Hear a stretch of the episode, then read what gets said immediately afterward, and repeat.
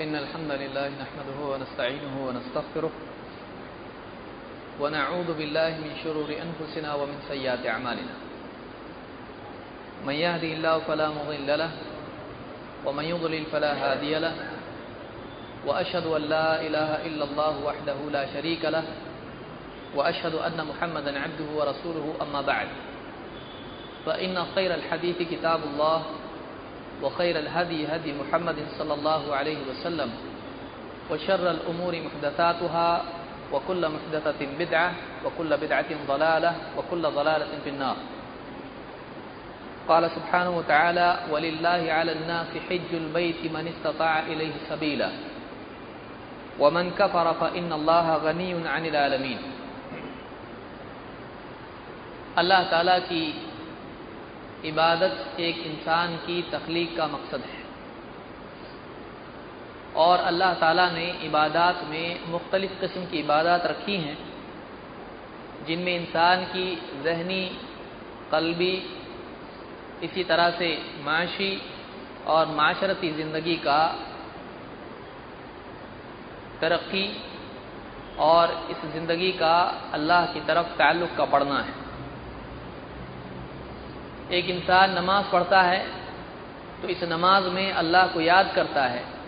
इसी तरह से जमात में जब सफ़ में खड़ा होता है और कदम से कदम मिलाता है, गरीब, अमीर और बीमार, मिस्कीन, हर किस्म का आदमी सफ़ में खड़ा होता है।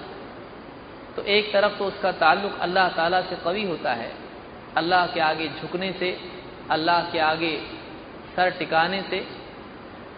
दूसरी तरफ़ जो मुसलमान हैं, उनके साथ जब वो जुड़ के, मिल के ठहरता है तो उसकी ज़िंदगी उम्मत में भी इज्तमाहीत को पैदा करने वाली होती है। तो इस एतबार से अगर आप देखें तो इस्लाम में जितने अहकाम हैं, और अल्लाह ताला ने जितने इबादती अमूर दिए हैं, इनमें एक तरफ़ इंसान का ज़ाती मामला है, और दूसरी तरफ़ उसका समाजी मामला है। बाज़ इबादत में माशरती पहलू के साथ साथ माशी पहलू भी होता है। जैसे आप देखें, कुर्बानी है, ज़क़़त है। ज़क़़त में एक आदमी अपना माल खुद का हलाल कमाया हुआ मामला उसका है। वो हलाल माल गरीब लोगों को देता है, मिस्किनों को देता है, ताकि वो लोग भी खाएँ, पिएँ, खुश रहें। और वो लोग अल्लाह ताला की दिए हुए रिस्क को इंसान से हासिल करें। ये अल्लाह की तरफ़ से बंदे पर नेमत होती है, जो एक बंदे को वो अपनी तरफ़ से हलाल कमाया और इसको देता है और अपने लिए निजात का रास्ता खुलता है। उसके रिस्क की हिफाजत होती है, उसके माल की हिफाजत होती है, उसमें बरकत होती है। तो बहरहाल, अल्लाह ताला ने जितने अहकाम दिए हैं, इन अहकाम में इंसान के कल्ब के लिए सुकून है। समाज में आपसी ताल्लुकात की तकवीत है इसी तरह से माशी एतबार से माल की हिफाजत, उसकी बका, उसकी तरक्की और उसमें बरकत भी है।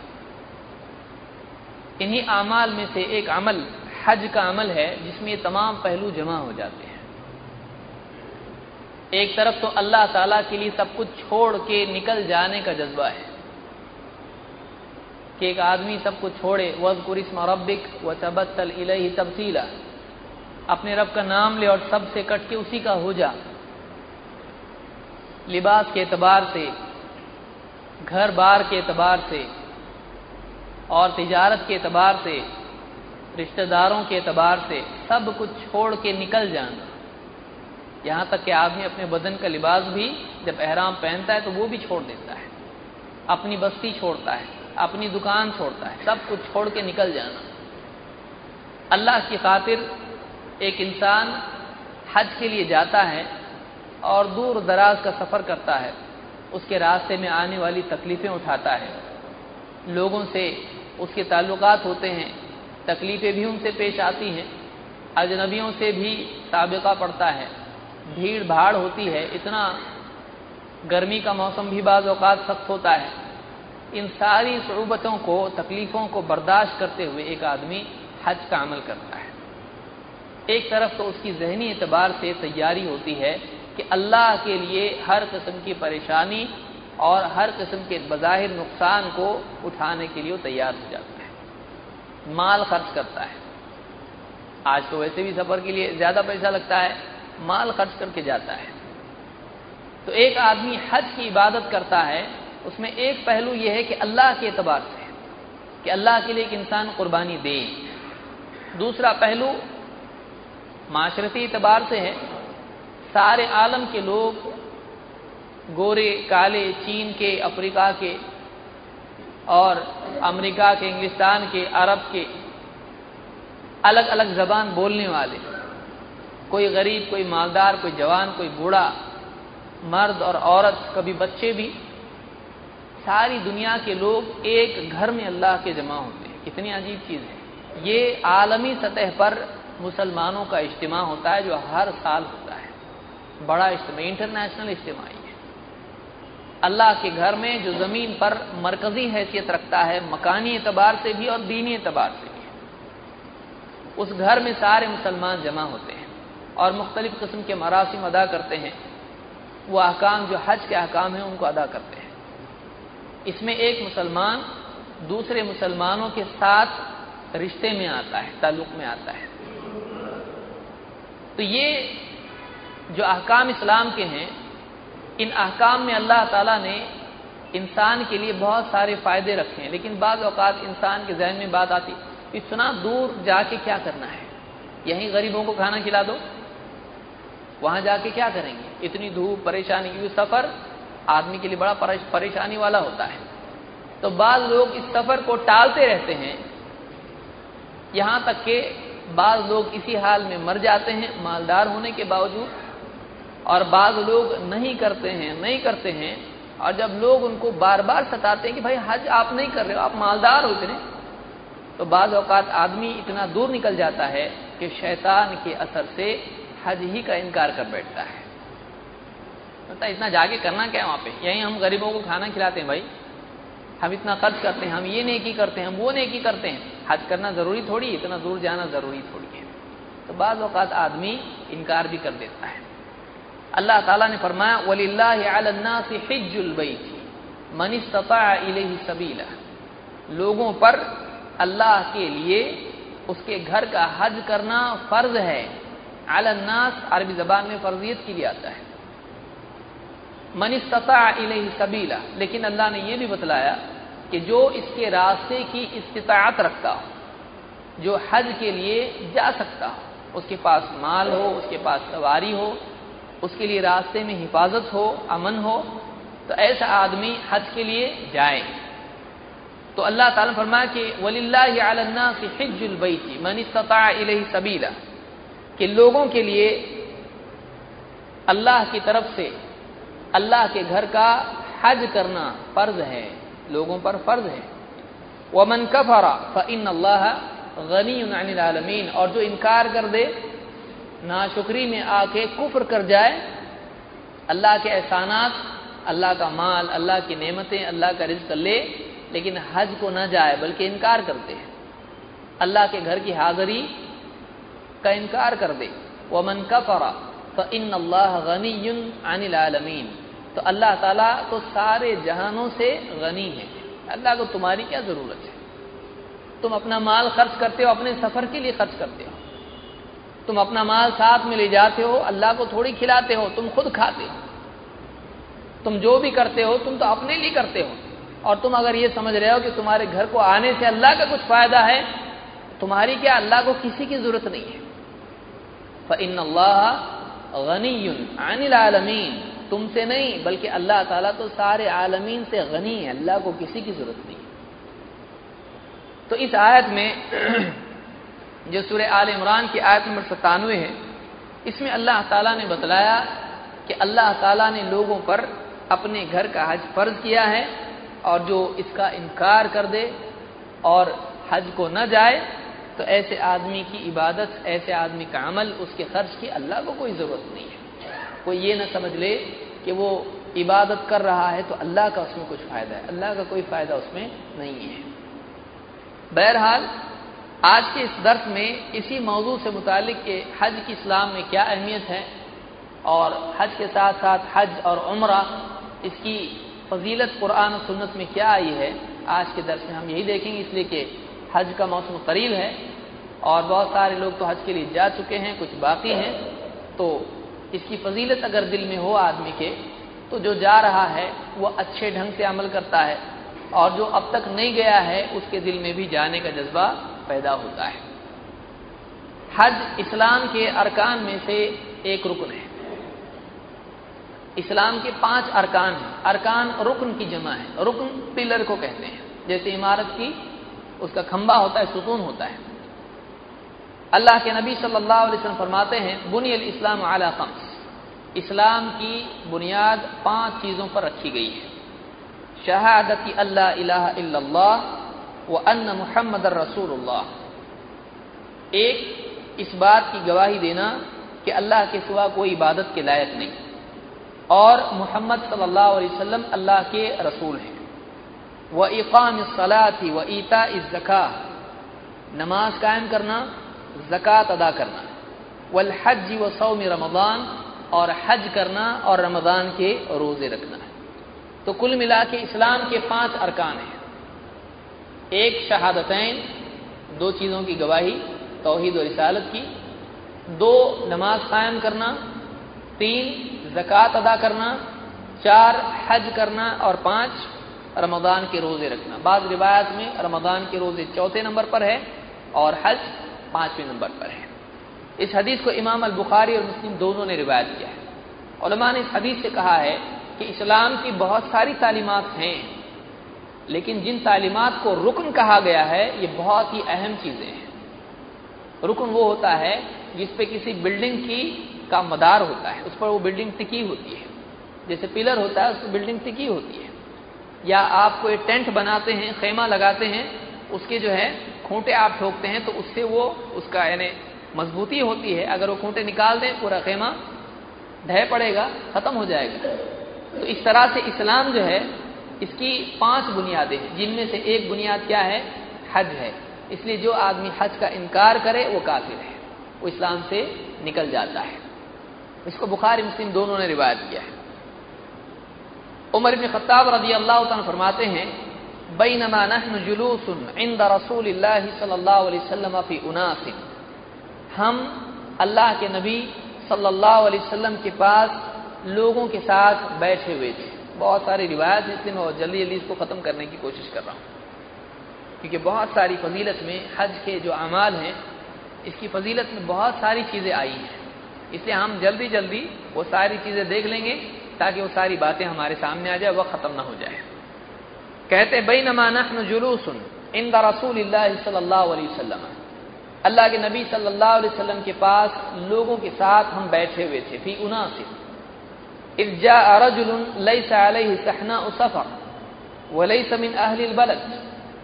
ऐसे में एक आदमी अल्लाह के नबी सल्लल्लाहु अलैहि के पास आया और उस पर न सफ़र का कोई असर था और न वो अहले बलद में से था। वो मदीना का भी नहीं था।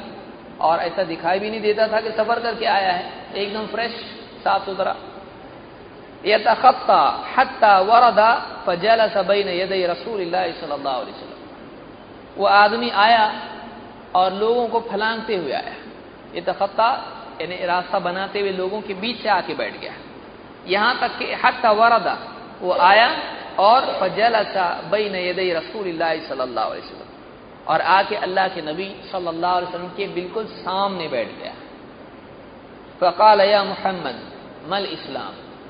उस आदमी ने पूछा है मोहम्मद, इस्लाम क्या है? काल अलस्लाम अंतशहद अल्लाह आपने फरमाया, इस्लाम यह है कि तू इस बात की गवाही दे कि अल्लाह के सिवा कोई इबादत के लायक नहीं। वह अन मोहम्मद रसूलुल्लाह और मोहम्मद अल्लाह के रसूल हैं, सल्लल्लाहु अलैहि वसल्लम। व तुकीम सलात व तुती ज़का और तू नमाज़ कायम करे और ज़क़़त अदा करे। व तहुजल बैत व तमिर और तू हज करे और उम्रा करे। व तसिल मिनल जनाबा और तू जनाबत से गुसल करके पाक हो जा। व अन तुतिमल वुदू और तू अच्छी तरह से पूरा पूरा वज़ू कर। व तसूम रमदान और रमदान के रोज़े रख। काल फ़ैदा फ़ैल तुदालिक फ़ान मुस्लिम उस आदमी ने पूछा, अगर मैं ऐसा करूँ तो क्या मैं मुसलमान हो गया? काल आपने कहा हाँ।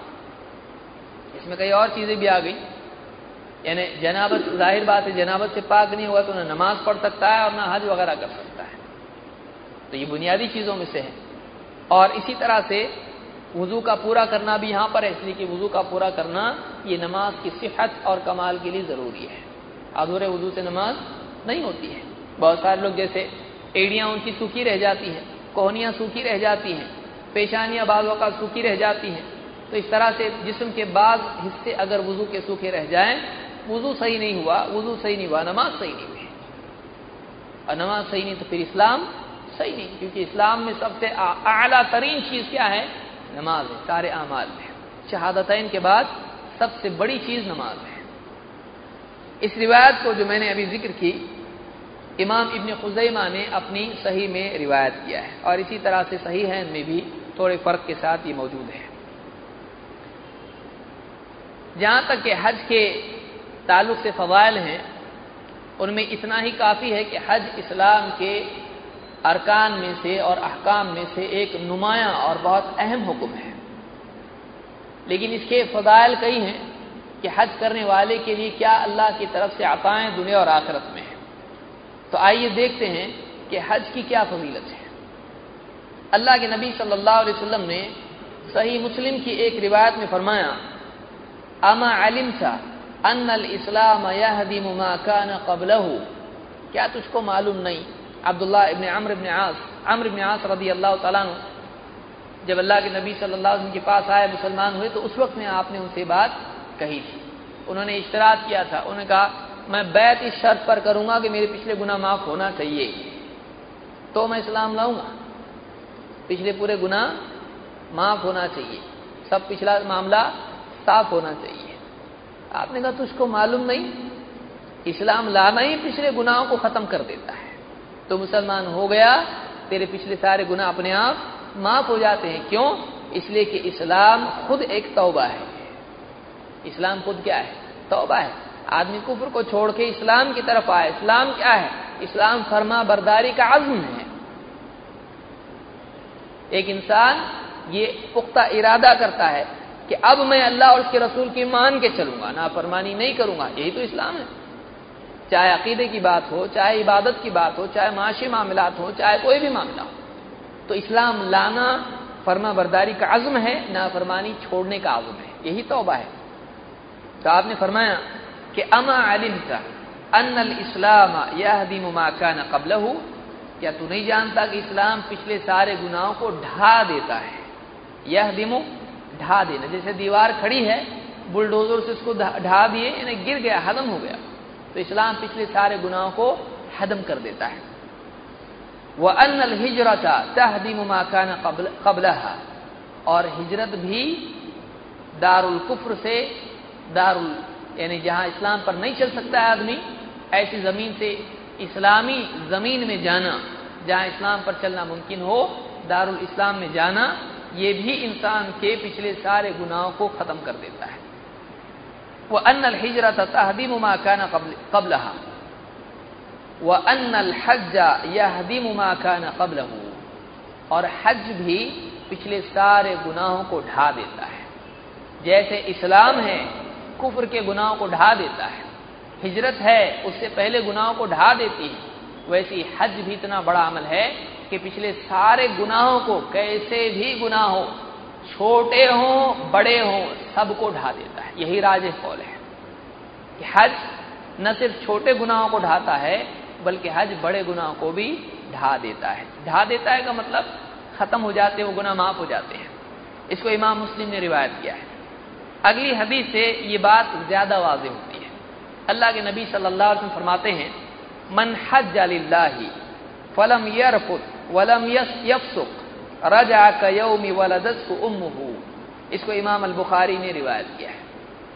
क्या फरमाते हैं कि जो अल्लाह के लिए हज करे, ये बहुत कड़ी और बड़ी शर्त है। हज किसके लिए कहे? कि अपना नाम चेंज होने वाला है आने के बाद। क्या होगा? हज, अल्लाह के बंदे ऐसे भी जो बेचारे इखलास से करते हैं और अपनी नीयत को बचा बचा के हर कान सीख सीख के हज करते हैं। लेकिन बाद ऐसा भी होता है कि शैतान नीयत खराब करता है। तो कुछ लोग बोलते हैं, आपने को अगली मरतबा इलेक्शन में खड़ा होना है और इलेक्शन में जब अपना नाम आएगा, हाजी नहीं होगा तो? हाजी भी होना चाहिए, वोट ज़्यादा मिलेंगे तो हाजी का लेबल लेने के लिए आदमी क्या करे, हज करे? सही नहीं है। अल्लाह की इबादत है, अल्लाह ने माल दिया है अल्लाह का हुक्म पूरा करना है। इस नीयत के साथ जो करे, बहुत कीमती इंसान है। मन हज अल्लाह जो अल्लाह के लिए हज करे, फलम यरफुस, वो रफत न करे, यानी बेहयाई का कोई काम न करे, जो शहवत वाला काम न करे, वलम यफसुक, और न कोई गुनाह की चीज़ करे रजा कयौमी वलदत उम्मू वो लौटा ऐसे हाल में है कि गोया उस दिन, जिस दिन उसकी माँ ने उसको पैदा किया था, जैसा हाल था, हज से वो इस हाल में लौटता है। वो ऐसा हज से वापस लौटता है, जैसा अपनी पैदाइश के दिन था। पैदाइश के दिन कितने गुना थे उसके ऊपर? कुछ भी गुना उसके नहीं थे। अभी तो उसका अकाउंट शुरू होने वाला है। अभी टाइम है उसके लिए। तो जैसे पैदाइश के दिन वो गुनाहों से पाक था, हज से लौटने के वक्त में वो कैसा होता है, इस तरह से पूरा गुना गुनाहों से पाक होता है। गुनाहों का पूरा, उसका जो रजिस्टर होता है, पूरा रिसेट हो जाता है। ज़ीरो ज़ीरो ज़ीरो ज़ीरो पूरा। कुछ नहीं है इसके ऊपर। तो इससे उलमा ने कहा कि आदमी जो पैदा होता है तो कैसा होता है? न सगीरा उस पर है, ना कबीरा उस पर है।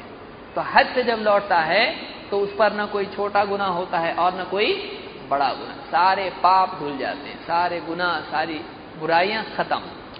हाँ हुकूक बाकी रहते हैं।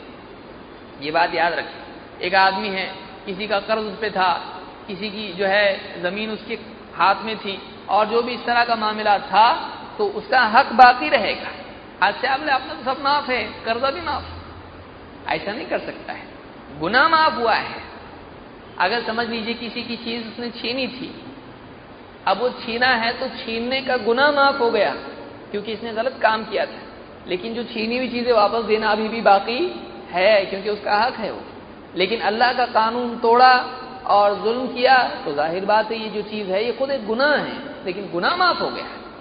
चीज़ देना अभी तक बाकी है, अगर नहीं देता है तो हक क्यामत के दिन उसको दिलाया जाएगा। ये बात याद रखिए।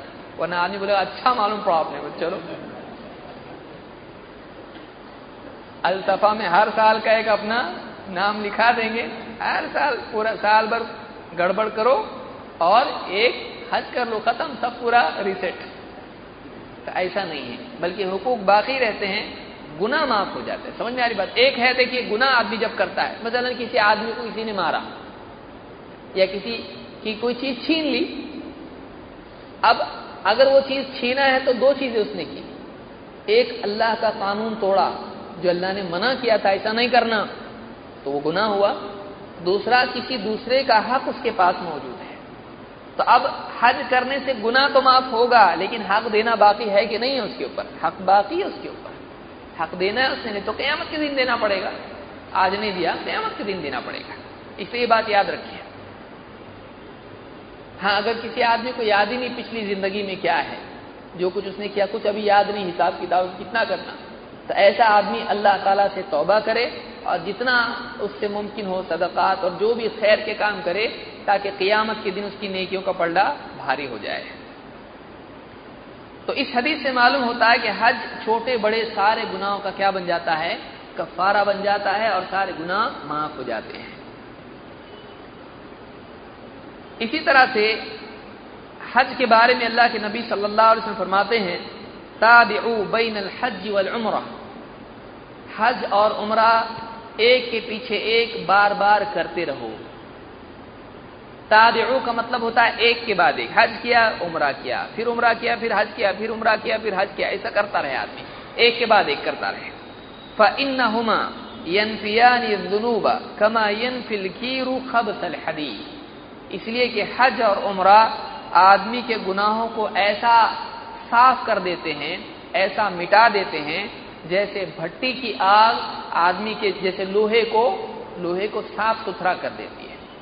तो हज और उम्र आदमी को गुनाहों से ऐसा पाक करते हैं, जैसे भट्टी की आग लोहे को गंदगी से, मैल कुचैल से पाक कर देती है। इसको इमाम नसाई ने रिवायत किया है। इससे मालूम होता है कि जैसे लोहा पाक हो जाता है आग से, वैसे हज और उम्र से आदमी पाक हो जाता है गुनाहों से। एक रिवायत में गुनाहों के साथ साथ फक्र का भी ज़िक्र है। नसाई तिरमिदी और अहमद की रिवायत में है, आप फरमाते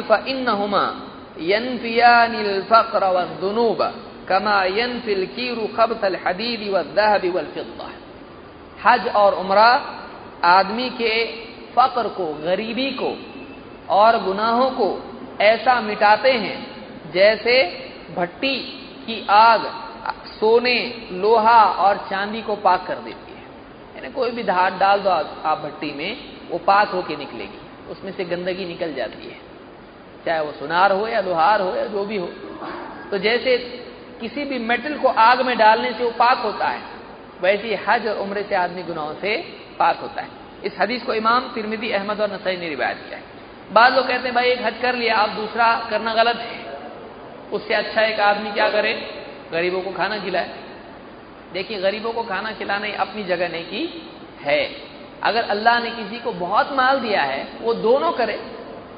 यानी एक से ज़्यादा हज करना गलत नहीं है। लोगों में बाद वक़्त जहन में आ जाता, देखो, हर चार साल में, हर पाँच साल में हज को जाता हो, क्या ज़रूरत है जाने की? तो ये जो चीज़ है, क्या ज़रूरत है जाने की, ये बात बोलना सही नहीं है। क्यों? इसलिए कि अल्लाह के नबी सल्लल्लाहु अलैहि वसल्लम फरमाया, हज और उम्र करते रहा करो। लेकिन ये हर आदमी के लिए नहीं है। जिस आदमी के पास अल्लाह ने इतना माल दिया है कि उसके पास, यानी करोड़ों की जायदाद उसके पास है। अब ऐसा आदमी अगर हर साल भी हज करे तो क्या प्रॉब्लम क्या है? कोई गलत बात तो नहीं है। और उसके साथ वो गरीबों को भी दे, सखावत भी करे तो उसकी मर्ज़ी है, वो दोनों कर सकता है। तो इससे मालूम हुआ कि कई मरतबा हज और उम्र करना गलत नहीं है। बल्कि आदमी करे, अगर अल्लाह ने उसको बहुत माल दिया है तो। इससे गुनाहों से आदमी पाक हो जाता है। इसी तरह से जो आदमी हज के लिए घर से निकलता है, इसकी क्या फजीलत है?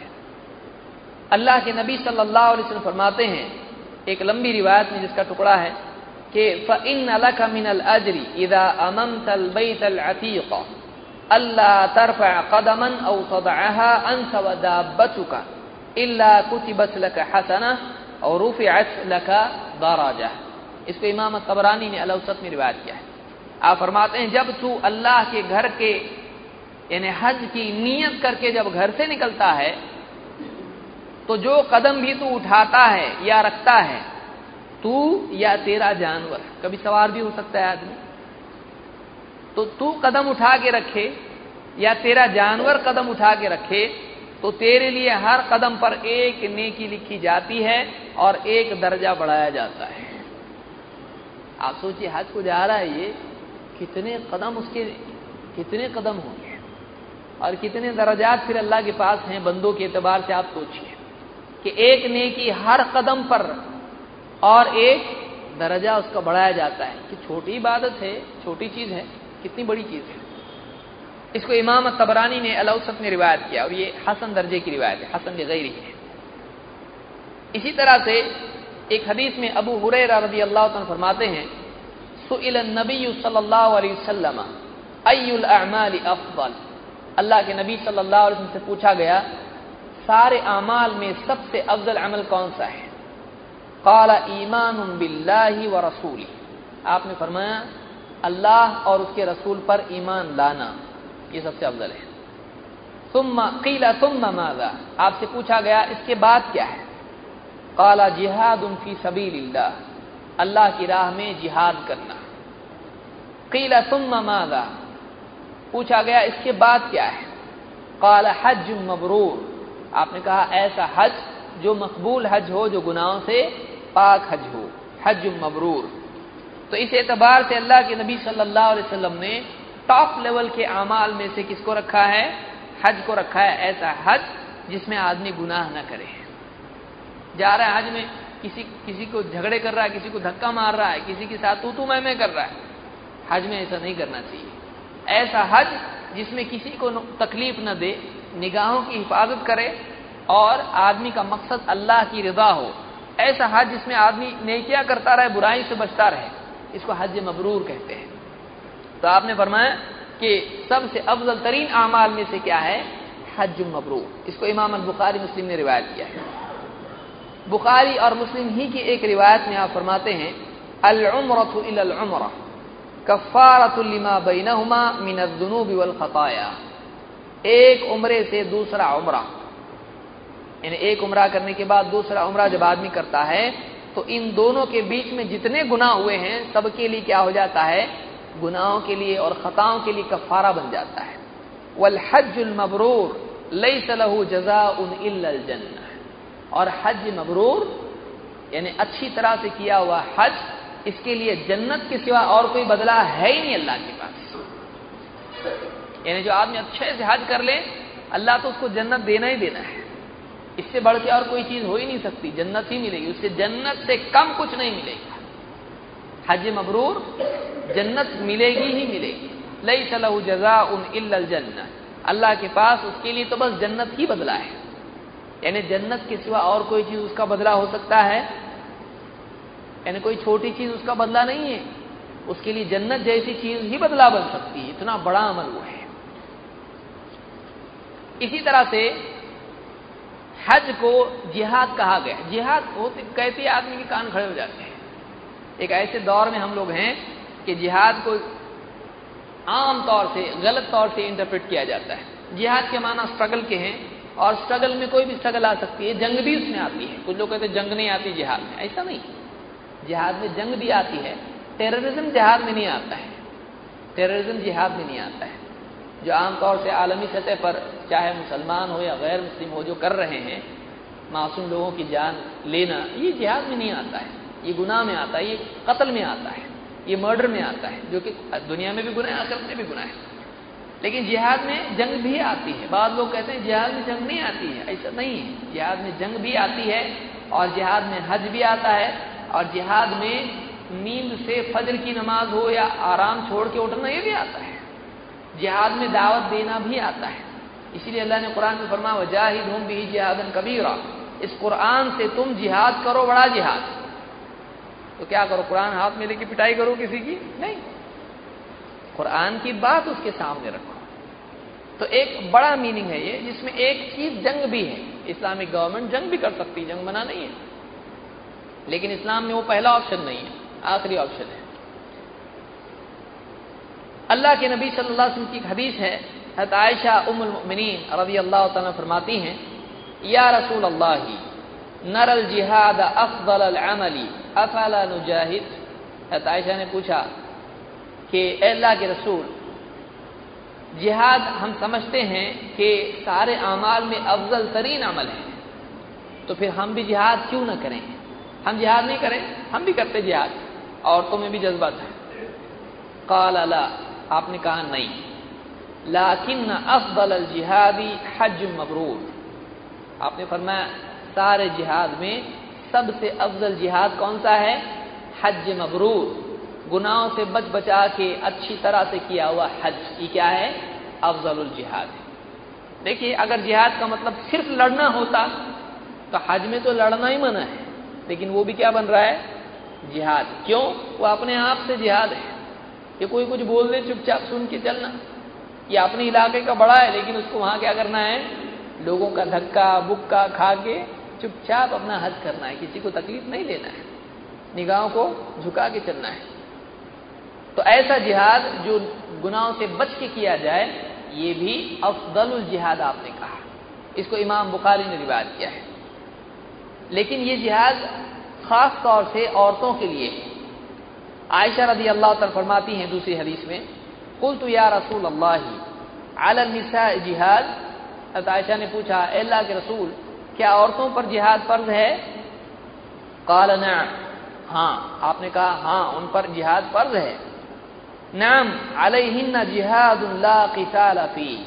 हाँ उन पर एक ऐसा जिहाद फ़र्ज़ है, जिसमें किताल नहीं है। अलहज वल उम्र यानी उन पर कौन सा जिहाद फ़र्ज़ है? हज और उम्र उन पर फ़र्ज़ है। तो इससे एक बात ये भी मालूम हुई कि औरतों का जिहाद क्या है? हज और उम्र करना। और जिहाद और किताल दो अलग लफ्ज हैं। इसको समझिए।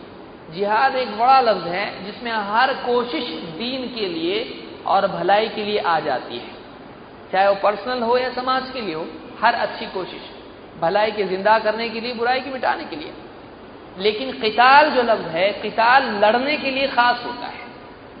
किताल में जंग होती है, लेकिन जिहाद में ज़रूरी नहीं कि जंग हो। लेकिन आज क्या हो गया है, डिक्शनरियाँ ही बदल गई हैं। और मीडिया ने मेंटालिटी इतनी खराब कर दी कि जिहाद का मतलब जंग, जिहाद का मतलब जंग। ऐसा नहीं।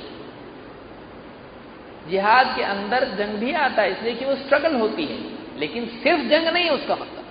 जिहाद का मतलब सिर्फ़ जंग नहीं है। बल्कि हर कोशिश का नाम जिहाद हो सकता है। इसी पर से तहजुद का लफ्ज है, जो जहादा से है, का मतलब है सख्त कोशिश करना है। तो यहाँ पर इससे मालूम हुआ कि आपने फरमाया, नाम आलिन जिहादुल्ला की हाँ औरतों पर जिहाद फ़र्ज़ है। लेकिन ऐसा जिहाद जिसमें किताल नहीं है तो जिहाद में ऐसी भी किस्में जिन, जंग नहीं है, जिनमें किताल नहीं है। तो यहाँ पर कौन सा जिहाद है? आपने फरमाया अल हज वल उम्र हज और उम्र औरतों पर फ़र्ज़ है। इसको इब्न माजा ने रिवायत किया और ये सही रिवायत है। लेकिन ये सिर्फ़ औरतों के लिए नहीं है, बल्कि औरतों में कुछ और लोगों को भी शरीक किया गया है। अल्लाह के नबी सल्लल्लाहु अलैहि वसल्लम फरमाते हैं, जिहादुल कबीरी वफ़ी वलमरअती अलहज वलमरा बूढ़ा आदमी, कमज़ोर आदमी और औरत, इनका जिहाद हज और उम्र करना है। यानी बहुत बूढ़ा आदमी हो गया, वो हज करता है, उसको जिहाद का सवाब मिलेगा, उसका ये अमल जिहाद शुमार होगा। इसी तरह से कोई बीमार आदमी है, कमज़ोर आदमी है, जो उठने बैठने को बहुत मुश्किल उसको मामला है, वो हज करता है यह अमल जिहाद में शुमार होगा। और इसी तरह से औरतों के लिए भी ये जिहाद शुमार होगा। तो आपने फरमाया कि जिहादुल कबीर वल वलमरअती अल हज वल उम्र। बूढ़े, कमज़ोर और औरत का जिहाद हज और उम्र है। इसको नसई ने रिवायत किया है। तो इन अहादी से एक बहुत बड़ी बात यह भी मालूम हुई कि जिहाद सिर्फ़ लड़ने का नाम नहीं है, लेकिन जिहाद में लड़ना भी आता है। लेकिन उसके मौके पर आता है, इस्लामी हुकूमत हो तो ये लंबी बात है, जो आज इसमें नहीं समझा सकता हूँ मैं। इसी तरह से हाजी और उम्र करने वाला, यानी हज के लिए जाने वाला, उम्र के लिए जाने वाला, अल्लाह के पास पेश होने वाले वक्त का मकाम रखता है। यानी वक्त उसको कहते हैं जो किसी खास मकसद से जमात की शक्ल में कहीं जाएँ, कोई बड़े काम पर। तो ऐसे ऐसे लोगों को अल्लाह ताला ने अल्लाह का वक्त कहा है। अल्लाह के मेहमान होते हैं वो लोग जो हज और उम्र के लिए जाते हैं।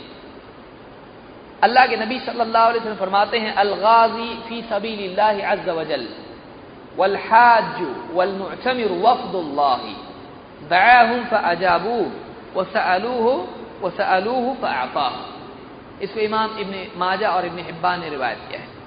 आप फरमाते हैं, अल्लाह की राह में गाजी, लड़ने वाला और हज करने वाला और उम्र करने वाला, ये अल्लाह का वफद हैं, अल्लाह की जमात है। ये क्या है? अल्लाह की जमात है। इन्हें आदमी अल्लाह की जमात का मेंबर बनता है, जब वो हज और उम्र के लिए जाता है। यानी कितना उसको पास मिल गया कि अल्लाह के वक्त वाला है ये, अल्लाह की जमात है जो हज और उम्र के लिए जाए। दया का अजाबू क्यों ऐसा है ये अल्लाह के मेहमान क्यों हैं? ये अल्लाह वाले क्यों हैं?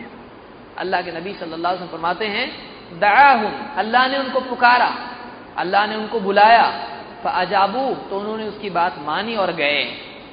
अल्लाह ने उनको बुलाया, हज के लिए वो गए। वो सलूह फता और जब उन्होंने अल्लाह से कुछ मांगा तो अल्लाह ने भी उनको दिया। यानी अल्लाह ने इनको पुकारा, ये अल्लाह की पुकार पर लब्बैक अल्लाह लब्बैक कहते हुए गए कि नहीं गए? ये अल्लाह की पुकार पर लब्बैक उन्होंने कहा। तो अल्लाह ने बदला क्या दिया उनको? कि जो भी बात ये अल्लाह से मांगेंगे, अल्लाह ज़रूर उनको देगा। तो हज करने वाले की दुआ कबूल होती है, बल्कि हाजी वाकई जो हज करके आए, क़ियामत के दिन सिफारशी बनेगा दूसरों का। इतनी बड़ी बात है। लोग कहते हैं, आप लोग सिफारिश को नहीं मानते। आप लोग शफात को नहीं मानते। हम कहते हैं, नबी तो नबी, हज करने वाला भी सिफारिश करेगा क़ियामत के दिन, अल्लाह के यहाँ। ये अल्लाह इसको जन्नत में डाल दे। तो हाजी जो है, इसका बहुत बड़ा मरतबा, ये अल्लाह का वक्त है। आगे हदीस आएगी, मैं ज़िक्र करूँगा उसमें। इसी तरह से नसई इबन हिब्बान और हाकिम की रिवायत में अल्लाह के नबी सल्लल्लाहु अलैहि फरमाते हैं, वफदुल्लाह सलासा, अलगाजी वलहाज वलमुतमिर अल्लाह की जमात, अल्लाह का वक्त तीन लोग हैं। गाजी, यानी जंग के लिए जाने वाला, इस्लाम के लिए, दिफा के लिए अलगाजी, वलहाज वलमतमिर हज करने वाला, उमरा करने वाला। हज के एतबार से जो जिलहिजा के शुरू के दस दिन होते हैं, और आदमी वहीं पर होता है आमतौर से हज के अयाम में तो उन दिनों की क्या फजीलत है?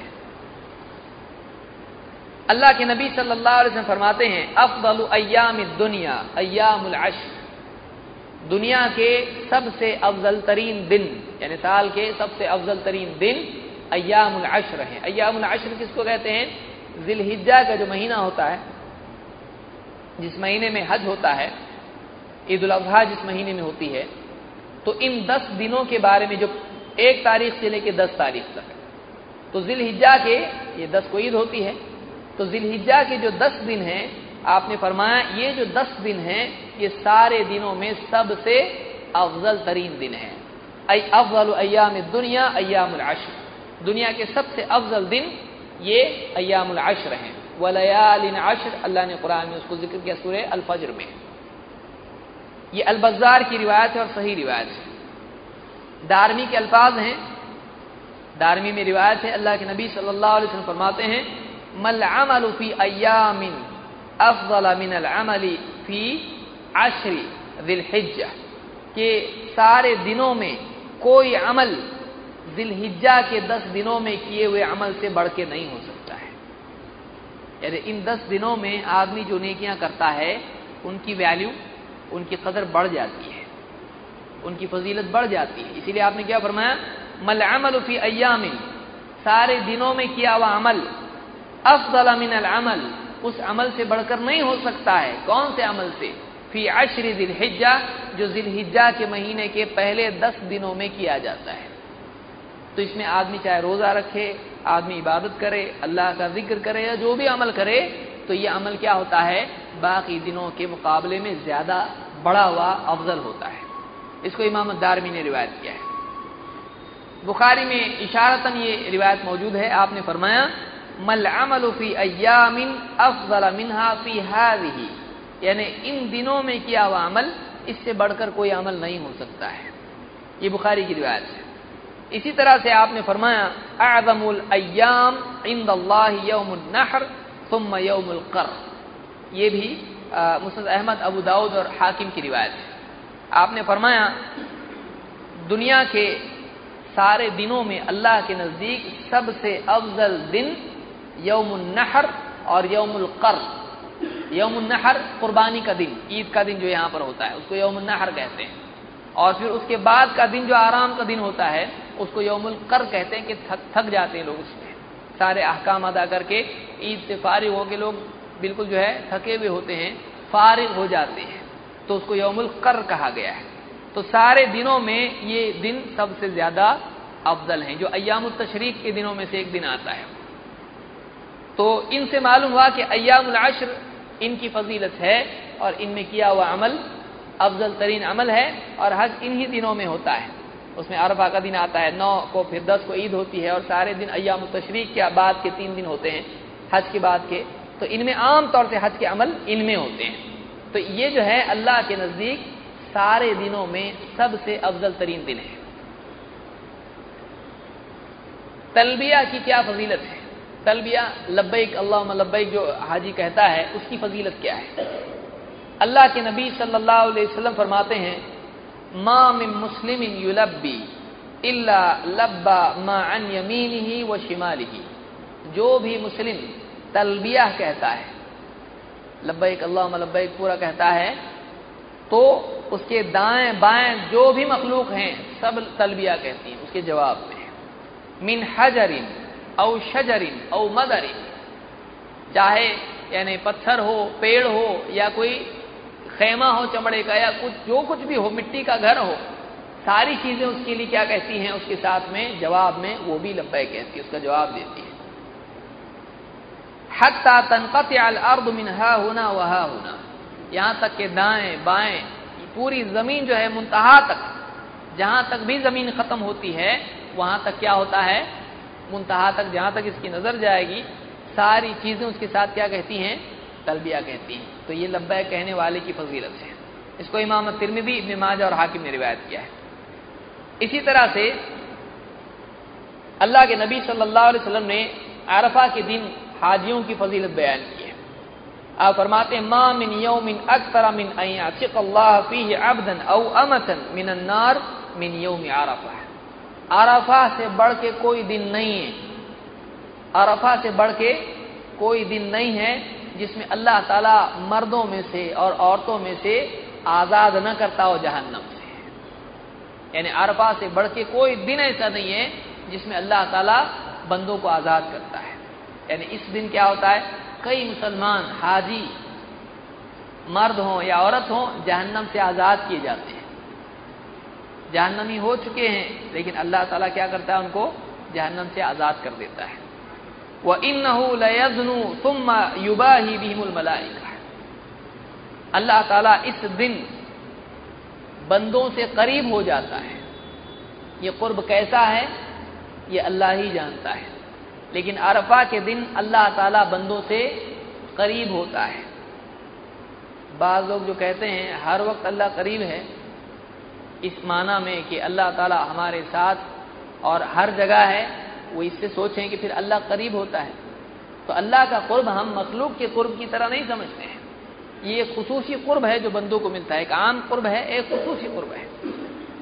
तो अल्लाह ताला बंदों के करीब हो जाता है। वह इन लयजनू अल्लाह ताला उस दिन करीब हो जाता है, जब लोग अरफा में होते हैं, अरफात में होते हैं, अरफा के दिन। तुम युबाही बीमुल मलाइका फिर फरिश्तों पर फखर करता है इन बंदों से। ये मेरे बंदे हैं। क्या कहता है?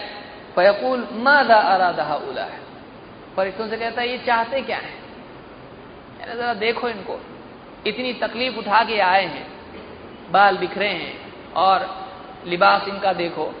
और कैसी धूप है और कैसा इनका हाल है। घर बार छोड़ के आए। क्या चाहते हैं? क्या मिल रहा है इनको यहाँ पे? ये तो अल्लाह ही के लिए तो आए हैं। यानी एक तो ये कि दुनियावी एतबार से इनकी क्या चाहते कुछ भी नहीं तो अल्लाह के लिए सब छोड़ के आए और ये कि इनकी चाहत क्या है? फिर जो चाहते अगर अल्लाह है, जन्नत है, आखरत है तो अब मिलेगी उनको चाहत। तो अल्लाह ताला फरिश्तों पर फकर करता है, यानी इन बंदों से फरिश्तों पर फकर करता है। इसको इमाम मुस्लिम ने रिवायत किया है। एक आदमी का अल्लाह के यहाँ इतना मर्तबा होना कि अल्लाह ताला फरिश्तों पर फकर करे, देखो ये मेरे बंदे हैं। यानी कितनी वैल्यू बढ़ गई उसकी। कि अल्लाह न सिर्फ़ ये कि उससे खुश हो रहा है, उसको माफ़ कर रहा है, उसकी मगफरत कर रहा है, उसका हज कबूल कर रहा है, सिर्फ़ इतना नहीं है, बल्कि उसका लेवल इतना हाई हो गया कि अल्लाह किसी के सामने पेश कर सकता है। देखो ये मेरा बंदा है। किसी पर रहम करना बड़ी बात है, मगफरत करना बड़ी बात है, लेकिन किसी को इस एतबार से दूसरी मखलूक के सामने पेश करना, वो भी फरिश्तों जैसी मखलूक जो सारे गुनाहों से पाक है। कि देखो ये बंदे मेरे हैं। ये आदमी का लेवल कितना बढ़ गया। अब बताइए, पूरी क्लास में एक टीचर है, सारे बच्चों में से एक बच्चे को बुला के बोले, ये हमारा स्पेशल स्टूडेंट है, लो इसको। तो बच्चा कितना खुश होगा तो दुनिया में अगर कोई करे तो इतना आदमी खुश होता है। कंपनी में बॉस बुलाए अगर किसी को, ये लो, हमारा ये बहुत काम करने वाला मेहनती लो इसको, देखो इसको जरा। कितना खुश होगा। आज मुझको सब लोगों में से बुला के खड़ा किया आप बताइए, अल्लाह रब्बुल आलमीन हाजियों को फरिश्तों के सामने पेश करे, ये मेरे बंदे हैं। इससे बड़ी और क्या फजीलत हो सकती है? कि अल्लाह फकर करे उनके ऊपर। ये हज की फजीलत है। ये हाजियों की फजीलत है। ये कहीं और मिल सकता है, कहीं और नहीं मिल सकता। ये हज ही में मिल सकता है। इस दिन दुआ की फजीलत क्या है? अल्लाह के नबी सल्लल्लाहु अलैहि वसल्लम फरमाते हैं खैर यौम अरफा। सबसे बेहतरीन दुआ वो है जो अरफा के दिन मांगी जाए। यानी हाजी जो अरफात में मांगते हैं, अल्लाह ताला से दुआ, उस दिन की दुआ सबसे बेहतरीन दुआ है। सबसे भारी दुआ जो है कौन सी है? अरफा के दिन की। खैर दुआ यौम अरफा। सबसे बेहतरीन दुआ अरफा के दिन की दुआ है। वह खैर मा अना व नबीयून मिन कबली। ला इलाहा इल्लल्लाह वहदहु ला शरीक ला। लहुल मुल्क व लहुल हम्द वह अला कुल्ली शैन कदीर। और आप फरमाते हैं कि सबसे बेहतरीन बात जो मैंने और मे, मेरे पहले मुझसे पहले जो नबी आए जिन्होंने सबसे बेहतरीन बात अगर कोई कही है तो वो क्या है? ला इलाहा इल्लल्लाह वहदहु शरीक लह। अल्लाह के सिवा कोई इबादत के लायक नहीं और वो अकेला है उसके साथ कोई शरीक नहीं। और उसी के लिए सारी बादशाही है और सारी हमद भी उसी के लिए है। और वह हर चीज़ पर कुदरत रखता है। सबसे बेहतरीन चीज़ जो अल्लाह के बारे में किसी ने कही है, चाहे वो मोहम्मद रसूलुल्लाह सल्लल्लाहु हो या पिछले नबी हों, सबसे बेहतरीन कलिमात ये हैं, अल्लाह की तारीफ़ और बड़ाई है इसको इमाम तिरमिदी ने रिवायत किया और ये हसन दर्जे की रिवायत है। उमरा की क्या फजीलत है खसूस रमज़ान में। हज के साथ साथ उमरा की भी अपनी एक फजीलत है। इबन अब्बास रदी अल्लाह तु फरमाते हैं लम्मा रजा नबी सल्लल्लाहु अलैहि वसल्लम मिन हजत ही जब अल्लाह के नबी सल्लल्लाहु अलैहि वसल्लम अपने हज से लौटे अल्लाह के नबी सल्लल्लाहु अलैहि वसल्लम ने अपनी ज़िंदगी में कितने हज किए हैं एक ही हज किया है वो पहला भी था और आखिरी भी था इसलिए कि हज बहुत बाद में फ़र्ज़ हुआ है और उसके बाद आपकी वफात हो गई लम्मा रजा नबी सल्लल्लाहु अलैहि वसल्लम हजत ही जब आप अपने हज से लौटे काल अली उम्म सिनान अल अंसारिया आपने उम्म सिनान, जो एक अंसारी सहाबिया थी, आपने उनसे कहा, माँ मना की मिनल हज? तुमको हज से किस चीज़ ने रोक लिया? यानी तुमने हज क्यों नहीं किया? कालत अबू फुलान, तानी जहा कान लहू नादिहान, हज अला अहदीमा वल आखरु यस्की अर्दलना कहने लगी, मेरे शोहर, जो अबू सिनान हैं, उनके पास दो ही उठनियाँ थी एक तो वो हज में लेके गए और दूसरी हमारी हमारी खेती में थी जो जिससे मतलब यानी यस्की अर्दलना वह हमारी ज़मीन में खेती के लिए पानी वगैरह लाने और जो काश्तकारी है उसमें इस्तेमाल होती थी। तो दोनों भी उठनियाँ हमारे पास आने के लिए रास्ता ही नहीं था, कोई सवारी नहीं थी। काला फ़ैदा खान रमदान, ए चमीरी फ़ी। आपने कहा, जब रमदान आए तो उस रमदान में तुम उम्र करना। फ़िन उम्रतन फ़ी रमदान तकदी हज तमई इसलिए कि रमदान में उम्र करना ऐसा ही है जैसे तुम मेरे साथ हज करो इन रमदान में उम्र करना अल्लाह के नबी सल्लल्लाहु अलैहि वसल्लम के साथ हज करने जैसा है तो ये रमज़ान के उम्र की फजीलत है इसको बुखारी और मुस्लिम दोनों ने रिवायत किया है हज में हजर असवद और रुकन यमानी को आदमी छूता है। और अगर छूने न मिले तो आदमी दूर से इशारा भी कर सकता है। वरना आदमी जो है टूट पड़े, लोगों को मार पीट के आगे जाए और छुए, ये हज के अमाल में से नहीं है। हो सके तो छुए, नहीं तो दूर से ही इशारे से भी हो जाता है। इसकी फजीलत क्या है? अल्लाह के नबी सल्लल्लाहु अलैहि वसल्लम फरमाते हैं, इन्ना मसहल हजर असवदी व रुकन यमानी। ये हुक्तान खताया हक्कन हजर असवद को और रुकन यमानी को छूना इसकी फजीलत ऐसी है कि आदमी के सारे गुना इससे झड़ जाते हैं सारे गुना ये मिटा देता है यानी आदमी के पूरे गुना मिट जाते हैं अगर आदमी हजर असवद को छूता है इसको इमाम अहमद ने रिवायत किया है इसी तरह से आपने फरमाया वल्लाह वल्लाह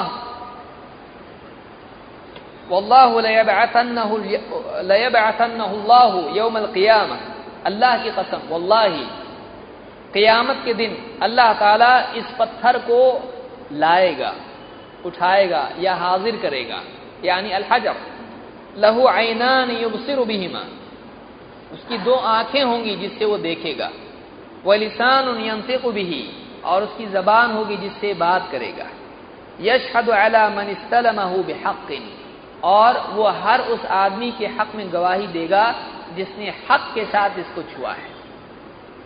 यानी हजर असवद को जिस इंसान ने हक के सही ढंग से जैसे छूना था, वैसे छुआ है तो क़यामत के दिन वो पत्थर, उसकी आँखें होंगी और उसकी जबान होगी, वो उस आदमी के लिए गवाही देगा कि हाँ उसको इसने हक के साथ छुआ था।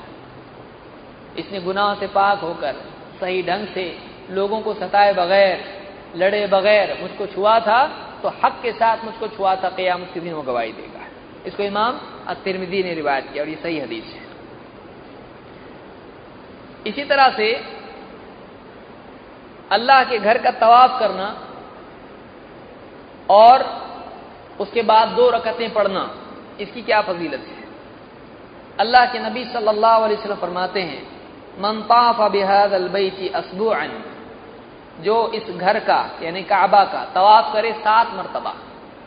फ़अहसाहु कान कइत्क़ रक़बतिन, और उसको गिने, ठीक से पूरी तरह से अदा करे। कान कइत्क़ रक़बतिन, उसका सवाब ऐसे है, जैसे सात गुलामों को उसने आज़ाद किया सात गुलामों को आज़ाद करने का सवाब उसको मिलेगा। यानी गर्दन छोड़ाने का सवाब उसको मिलेगा।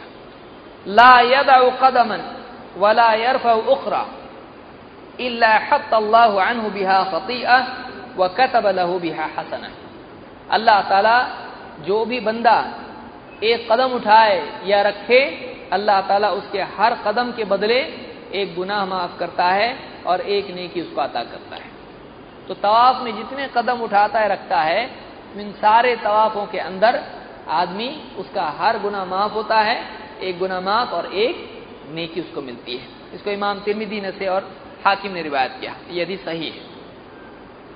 इसी तरह से हज में आदमी जाता है तो मस्जिद हराम में आदमी नमाज़ पढ़ता है, इसकी क्या फजीलत है? और बाज़ लोग वहाँ से मस्जिद नबी भी जाते हैं। अच्छी चीज़ है, कोई आदमी मस्जिद नबी में नमाज़ पढ़ने की नीयत करके सफ़र कर सकता है। इसमें कोई, यानी बुराई नहीं है कि आदमी सोचे इतना खर्च क्यों करे। बल्कि आदमी को नियत करके जाना चाहिए। लेकिन जाने में नियत क्या हो?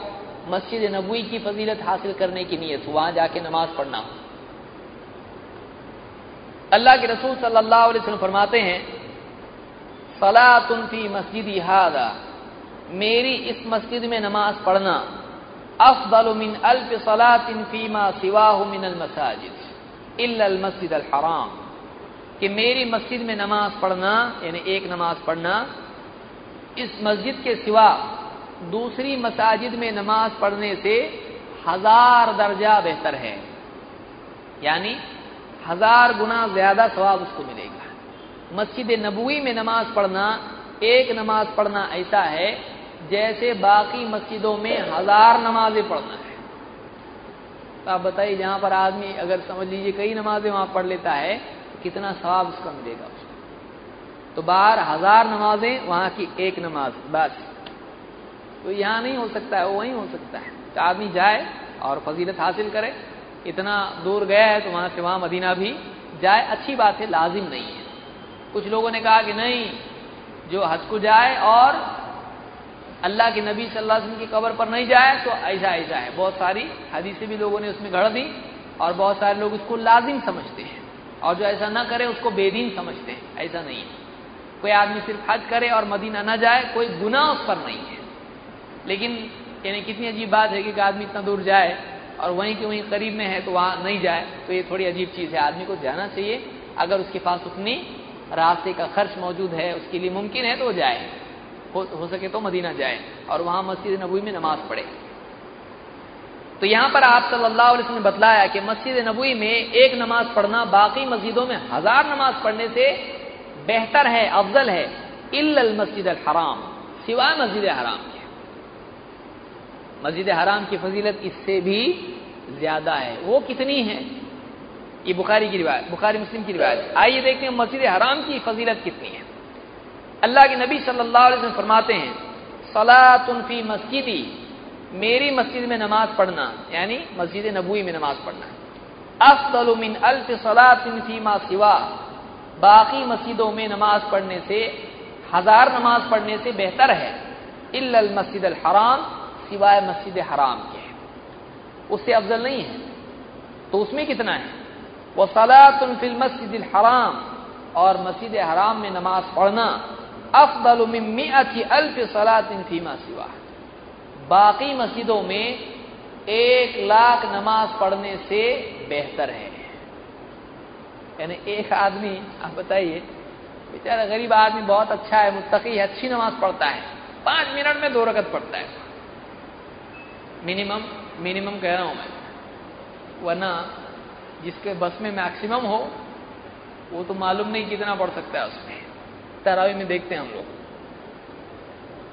पाँच मिनट में दो रकत पढ़ लिया उसने एक नमाज़ पाँच मिनट की। आप बताइए, एक लाख नमाजें कितने दिन जाएँगे उसके पढ़ने के लिए? एक लाख, यानी एक घंटे में कितने होते हैं? बारह, पाँच मिनट। तो एक घंटे में मैक्सिमम कितना पढ़ लिया? बारह। दस पकड़ लीजिए। दस घंटे में सौ। तो ऐसे कितने दिन उसके जाएँगे, तब जाके उसका क्या होगा? एक लाख नमाजों का कोटा उसका पूरा होगा। वो भी उसमें से कितनी एक्सेप्टेबल कितनी रिजेक्टेबल क्योंकि एक एक लेवल का थोड़ी उसका हाल होगा। पढ़ते पढ़ते उसका मामला होगा कि लोग देख रहे हैं, कितनी नमाजें पढ़ रहा है? तो बाकी की नमाजें गायब। बाकी की नमाज़ रियाकारी की नज़र हो जाएगी। लेकिन यहाँ पर मस्जिद हराम में गया, जाके सिर्फ़ दो रकतें उसने पढ़ा, एक नमाज़ उसने पढ़ी, वो दो रकतें, वो एक नमाज़ हज़ार रकतों से या हज़ार नमाजों से बेहतर है।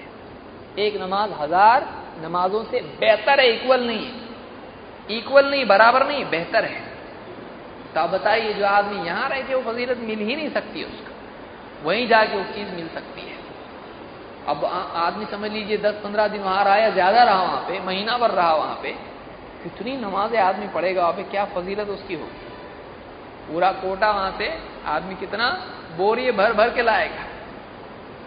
कितना अमाल उसके हों कितनी नमाजें उसकी हों तो यह हज की फजीलत है, जो वहीं मुयसर है, वहीं मिल सकती है। इसको इमाम अहमद और इबन माजा ने रिवायत किया है। आदमी नीयत करे, अल्लाह ताला माल दिया है, अगर उसको तो आदमी नियत करे कि जल्द से जल्द हज करेगा। नहीं दिया है तो अल्लाह से दुआ करे, अल्लाह ताला उसके लिए आसानी पैदा करे। इसी तरह से तवाफ के बाद और, यानी सही के बाद दो रकतें पढ़ना, उसकी फजीलत क्या है? अल्लाह के नबी सल्लल्लाहु अलैहि वसल्लम फरमाते हैं, वह अम्मा रकाता का बाद तवाफी, का इफ्क रकबसिन मिन बनी इस्माइल। आपने फरमाया कि तेरा तवाफ के बाद दो रकतें पढ़ना। तवाफ करे आदमी और उसके बाद दो रकतें पढ़े। इसकी फजीलत क्या है? कैफ रकबसिन मिन बनी इस्माइल। इस्माइल सलाम की औलाद में से अगर किसी को गुलाम बनाया था किसी ने, उस गुलाम को आज़ाद करने की फजीलत है। इस्माइल सलाम कौन है? अल्लाह के नबी थे, अल्लाह के रसूल थे। तो उनकी उनकी औलाद में से अगर कोई गुलाम था, उस गुलाम को आज़ाद करने का, उस गुलाम को आज़ाद करने का स्वाब मिलेगा। और वह अम्मा तवाफ का बिसफ़ा वल मरवा, और तेरा सफ़ा और मरवा का तवाफ करना। कैफ के सबईन रकबा, सत्तर गर्दने आज़ाद करने का स्वाब मिलता है। सफ़ा मरवा का तवाफ जो है, यानी उसका, उसकी सही जिसको हम कहेंगे, अरबी में तवाफ भी कहा जाता है उसको, ताबा, यानी जाना। तो उसका, उसकी सही करना है सफ़ा और मरवा के बीच में सही करना है, इसकी फजीलत क्या है? सत्तर गुलामों को आज़ाद करने का स्वाब है। कहाँ मिलेगा आपको गुलाम इस दौर में? उस दौर में गुलाम थे आज़ाद किए जाते थे। इस्लाम तरगीब देता है कि गुलामों को आज़ाद करो। इस्लाम गुलाम बनाओ की तरगीब नहीं देता है। आज़ाद करो की तरगीब देता है।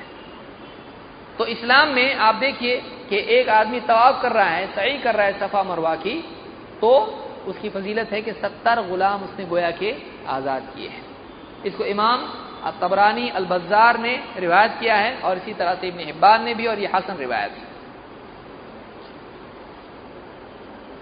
अरफा में हाजियों का वकूफ करना, ठहरना अरफा में, अरफा के दिन, उसकी क्या फजीलत है?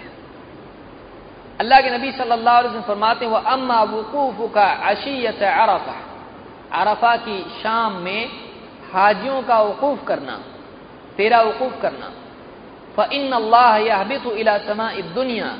अल्लाह ताला आसमान दुनिया पर जो है, अल्लाह ताला आसमान दुनिया की तरफ़ नीचे आता है।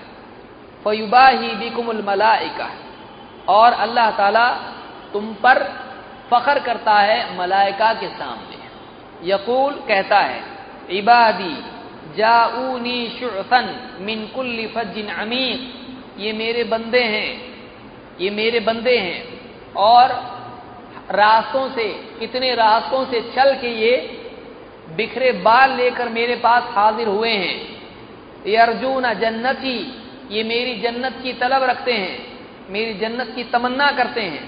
फलौका न दुनूबुकुम कैद रमल, अगर तुम्हारे गुना रेगिस्तान में जो रेत की कंकरियाँ हैं, इतने भी होते, औ का कतर मतर, या बारिश के कतरों जैसे भी होते, औ का जबदिल बहरी, या समंदर पर जो पानी पे झाग आ जाता है, उस झाग के उतने भी तुम्हारे गुना हो लगातार सुहा मैं ज़रूर उनकी मफफरत कर देता। इतने गुना लेके भी आते, मैं मफफरत करता तुम्हारी। कितने गुना रेत के कंकर जो रेगिस्तान में किसी आदमी को बोलेंगे, आपकी पेमेंट बढ़ा देंगे, आप गिनो। फलेगा अच्छा काम पे लगा रहे मेरे को। कोई गिन सकता है? रेगिस्तान में कितनी कंकरियाँ हैं? इतने गुना है। अगर इतने गुना लेकर आए, हाजी, अल्लाह उसकी मफफरत करेगा। कोई आदमी बोले, ये हदीस हमको समझ में नहीं आ रही। अल्लाह की मफफरत समझ में आएगी? अल्लाह ताला किसी को माफ़ करना चाहे, अल्लाह को कोई पूछने वाला है? नहीं। किसी को सजा दे, अल्लाह ताला कोई अल्लाह को रोकने वाला है? नहीं। अल्लाह दे रहा लेने का। जब अल्लाह दे रहा है तो हम बाज अवकात मगफरत में बकील हो जाते हैं। हम बाज अवकात सोचते इतना ज़्यादा कैसा क्या अरे भाई, अल्लाह दे रहा अल्लाह के पास ज़्यादा है तो दे रहा था। अपने पास नहीं है तो अपने को लगता है इतना ज़्यादा कैसा है? क्योंकि हमको आदत नहीं है इतना ज़्यादा देने की। हमको आदत नहीं है। तो आदमी अपने बुखल की वजह से अल्लाह ताला के सिलसिले में भी बुखल करने लगता है। अल्लाह के नबी सल्लल्लाहु अलैहि वसल्लम की हदीस है, आपने कहा अल्लाह मफफरत करता है क्योंकि बाज ने किया आदमी की ज़िंदगी भर के गुनाहों की मफफरत का ज़रिया बन सकती है। एक फायशा औरत है, एक कुत्ते को पानी पिला रही है। अल्लाह ताला इसकी वजह से उसके पूरे गुनाहों को माफ़ कर रहा है। अल्लाह कर सकता है। आप बताएँ, कुत्ते को पानी पिला के जब गुनाह माफ़ हो सकते हैं, पिछली उम्मत के, इस उम्मत के हज पर माफ़ नहीं हो सकते हज कितना बड़ा अमल है। कुत्ते को पानी पिलाना कहाँ है? और हज में जाना कितना बड़ा अमल है? तो क्यों नहीं हो सकता है? तो अल्लाह के नबी सल्लल्लाहु अलैहि वसल्लम हैं, अल्लाह ताला खुद कहता है कि फलौकान जुनूबुकुम रमली अगर तुम्हारे गुना यानी हाजियों के, अगर रेत की कंकरियों के बराबर भी होते तो मैं तुम्हारी मकफरत करता, या बारिश के कतरों के बराबर होते मैं मकफरत कर देता। अगर समंदर के ऊपर के झाग के बराबर होते, मैं तुम्हारी मकफरत कर देता। यानी इतना भी होता तो कर देता, बाकी तो कर ही दिया वैसे इतना भी ले आते तो कोई बात नहीं, मैं मकफरत उसकी भी कर देता। अफीदू इबादी मगफूर लको वलिमन शफा लहू। ऐ मेरे बंदो, ऐसे हाल में वापस लौटो कि तुम्हारी मकफरत हो चुकी है। तुम मकफरत के साथ वापस जाओ। और इस हाल में वापस जाओ कि तुम जिसकी सिफारिश करोगे कबूल की जाएगी। तुम जिसकी सिफारिश करोगे क़यामत के दिन, अल्लाह ताला उसकी ज़रूर मकफरत करेगा। वलीमन शफातुल्लहू तो यहाँ पे मालूम हुआ कि हाजी भी क़यामत के दिन अल्लाह के बंदों की सिफारिश करेगा। उसको भी इजाज़त होगी। हाँ किसके बारे में तेरा कुछ बोलना है? अल्लाह, फुला की मफफरत कर दे। तो उसको भी बोलने का मौका दिया जाएगा, किसके बारे में सिफारिश करना है क्या? बोले हाँ है, फुला है फुला है। तो उसको भी मौका मिलेगा सिफारिश करने का। कितनी इज़्ज़त है लेकिन ये किसके लिए है? जो हज को वाकई हज बनाए। उसमें रियाकारी ना हो, उसमें किसी को तकलीफ़ देना ना हो, उसमें निगाहों का गलत इस्तेमाल ना हो, कि औरतें जो है खुले चेहरे की वहाँ पर हैं, अब इसको इंटरनेशनल लेवल पे मिल गए लोग। कि चीन हो, जापान हो, सब एक जगह आ गए। अब ये निगाहें अपनी हिफाजत करने की यहाँ भी आदत थी नहीं, अल्लाह के घर में जाके गुनाहगार आदमी होता है। अल्लाह के घर में जाके आदमी गुनाहगार होता है। तो ऐसा ऐसा नहीं हो अच्छा हज हो। आदमी अपनी निगाहों की हिफाजत करे, अपनी जबान की हिफाजत करे, अपने हाथों की हिफाजत करे। किसी को तकलीफ़ नहीं दे, धक्का नहीं दे किसी को। अपने दिल की हिफाजत करे, अपने दिल की हिफाजत करे, बुराइयाँ नहीं सोचे। अल्लाह के घर का अदब करे। ये सारी चीज़ें जो है, सही ढंग से अगर हज कर ले, अल्लाह के नबी सल्लल्लाहु फरमाते, ऐसा आदमी ऐसा होता है कि यह आदमी खुद इसकी तो मकफरत हो गई, क़यामत के दिन दूसरों की सिफारिश करेगा। कितनी बड़ी बात है। तो ये तबरानी और बाज़ार की रिवायत है और इब्न हिब्बान में भी रिवायत मौजूद है। और आगे आइए। अनस इब्न मालिक रदी अल्लाह फरमाते हैं वक़फ़ नबी सल्लल्लाहु बेआरफात अल्लाह के नबी सल्लल्लाहु अलैहि वसल्लम ने आरफात में वकूफ़ किया आप वहाँ ठहरे वक़द कादत शम्स अंतऊब और सूरज डूबने में था फ़काल या बिलाल अंसित नास आपने कहा ए बिलाल लोगों को चुप बिठाओ फ़काम बिलाल बिलाल रदी अल्लाह खड़े हुए फ़काल अंसितू रसूल वसल्लम उन्होंने कहा लोगों अल्लाह के नबी सल्लल्लाहु अलैहि वसल्लम के लिए चुप हो जाओ। यानी आप कुछ बोलना चाहते हैं, तुम खामोश हो जाओ ताकि तुम सुनो। फसत अन्नास तो उन्होंने लोगों को चुप बिठाया, लोग चुप हो गए। फ़काल मैशर अन्नास अल्लाह के नबी सल्लल्लाहु अलैहि वसल्लम ने कहा, ए लोगो, अतानी जिब्राईल सलाम आनिफन। अभी अभी जिब्राईल सलाम मेरे पास आए थे। फ़अकरानी मिर रब्बी अस्सलाम। तो मुझको मेरे रब की तरफ़ से जिब्रील ने सलाम कहा। अल्लाह के नबी सलाम कहाँ से सलाम आ रहा है? रब्बुल आलमीन की तरफ़ से। मुझको वक़ाल इन वजल व दमिन अनहुम तबिआत कि अल्लाह ताला ने अरफात और अहल मशार जो उससे करीब के लोग हैं, उन सब की मगफरत कर दी और उनकी पिछली सारी खताएँ, बुराइयाँ, जुल्म, ज्यादती जो भी उन्होंने की थी, सब के लिए अल्लाह ने जिम्मा ले लिया। अल्लाह माफ़ कर देगा उसको। फ़काम उमर बिन खत्ताब रदी अल्लाह जब ये सुना, यानी इन सब की मगफरत हो गई, पिछले सारे गुना माफ़, सारी बुराइयाँ खत्म, और आपसी जो हुकूक लिबाद थे, जिसमें गुना हुआ था, वो गुना भी माफ़ छोटे बड़े सब गुना माफ़। असमा रज़ी अल्लाह खड़े हुए और कहा, फ़काल या रसूल हाद अलना खासतन? क्या पूछा? अल्लाह के रसूल, क्या ये हमारे लिए खास है? यानी इस दौर के लिए या इस हज के लिए खास है? आपने कहा, हादा लकुम, ये तुम्हारे लिए तो है। वलीमन अथा मिन बादिकुम इला और ये उन लोगों के लिए भी है, ये फजीलत, ये मगफरत का वादा जो तुम्हारे बाद क़ियामत तक है। यानी ऐसा नहीं कि वो उसी दिन के लिए था, नहीं। बल्कि क़ियामत तक के लिए जितने लोग अरफा में वकूफ़ करेंगे, उन सब के लिए अगर वाकई वो सही ढंग से उन्होंने अपना हज किया है, सारे मरासिम अदा किए हैं तो अल्लाह ताला सारे गुनाह उनके माफ़ कर देगा।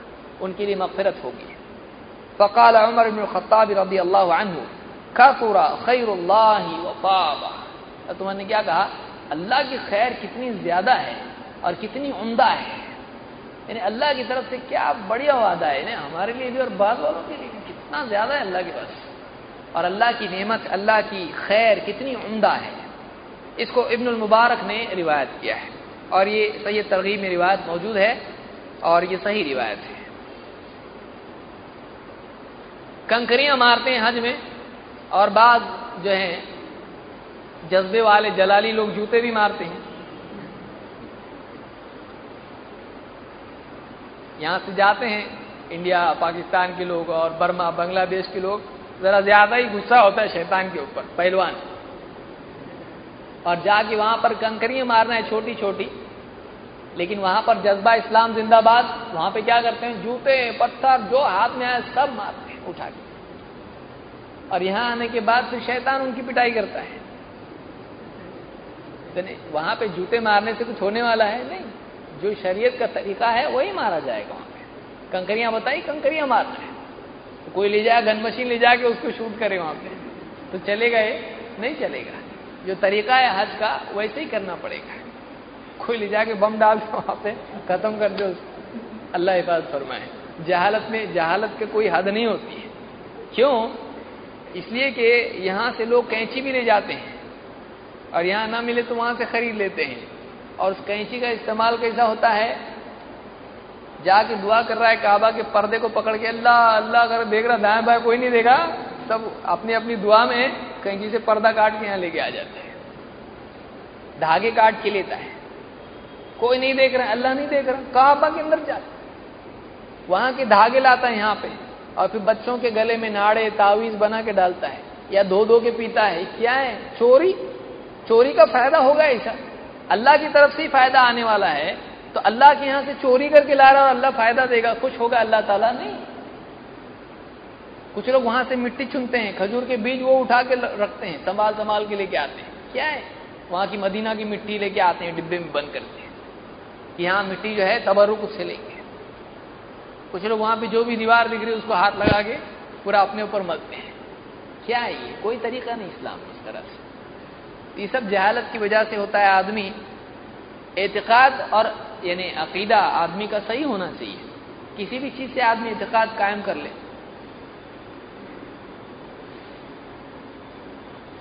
तो जो रमी होती है, जो कंकरियाँ मारी जाती हैं, तीन स्टेप्स में वो है। अल्लाह के नबी सल्लल्लाहु अलैहि वसल्लम फरमाते हैं वह अम्मा रमयु कल जिमार। तेरा जिमार, यानी की रमी करना फलक बिकुल हसातिन रमई तहा तकफीर कबीरतिन मिनल मुबिकात तो जो भी कंकरी फेंकता है उस एक कंकरी के बदले में तेरा एक कबीरा गुना माफ़ हो जाता है मोबिकात मोबिक हलाक करने वाला गुना ऐसा गुना तेरा कोई हो जो तुझको लेके जहन्नम में डूबेगा तुझको जहन्नम में ले जाने वाला गुना ऐसा एक डेंजर गुना अल्लाह ताला माफ़ कर देता ऐसा संगीन गुना अल्लाह ताला उस एक कंकरी के फेंकने से माफ़ कर देता है। तो जितनी कंकरियाँ आदमी फेंकता है, उसके बकत उतने गुना माफ़ होते हैं। उसकी गिनती है। तबरानी और बजार ने इसको रिवायत किया है। और इब्न हिब्बान ने भी इसको रिवायत किया और ये हसन दर्जे की रिवायत है। इब्न अब्बास रदी अल्लाह फरमाते हैं, और उन्होंने मरफू इसको रिवायत किया है, लम्मा अता इब्राहिम खलील सलाम अलमनास। इब्राहिम, अल्लाह के खलील, जब उस जगह आए जहाँ पर मनासिक किए जाते हैं आरद अलहू यानी कुर्बानी के लिए जब आए अपने बेटे की आरद अलहू शैतान इंद जमरतिल अकबा तो जमर अकबा के पास शैतान उनके सामने आया। बिसब हफयातिन हत्ता साफिल अर्द। उन्होंने उसको सात कंकरियाँ मारी। यहाँ तक कि वो ज़मीन में जाके छुप गया या धंस गया। साखा के माने होते धंस जाना, गायब हो जाना, नीचे चला जाना ज़मीन के।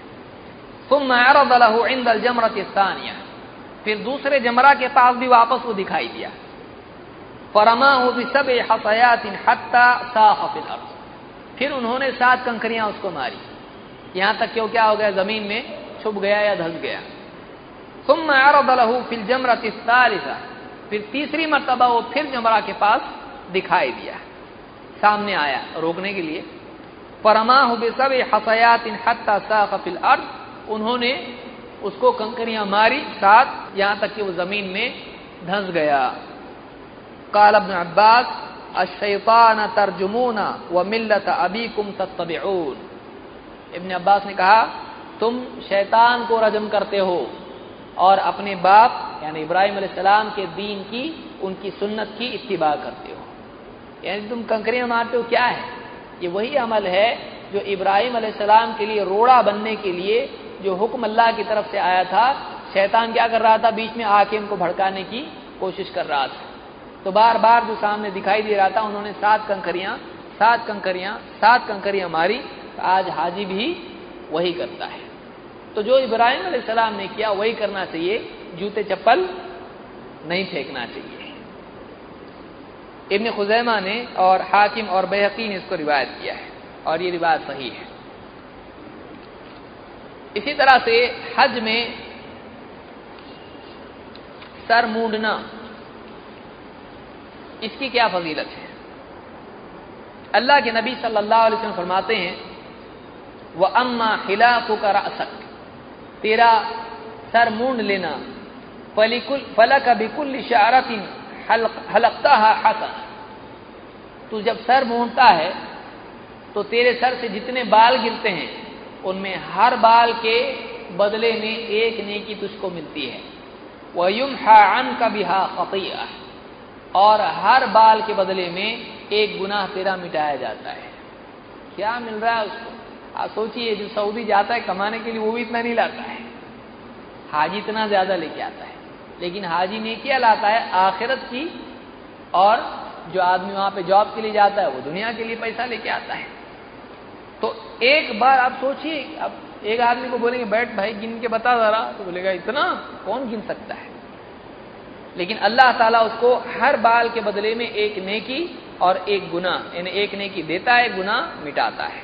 इसको तबरानी बजार और इब्न हिब्बान ने रिवायत किया।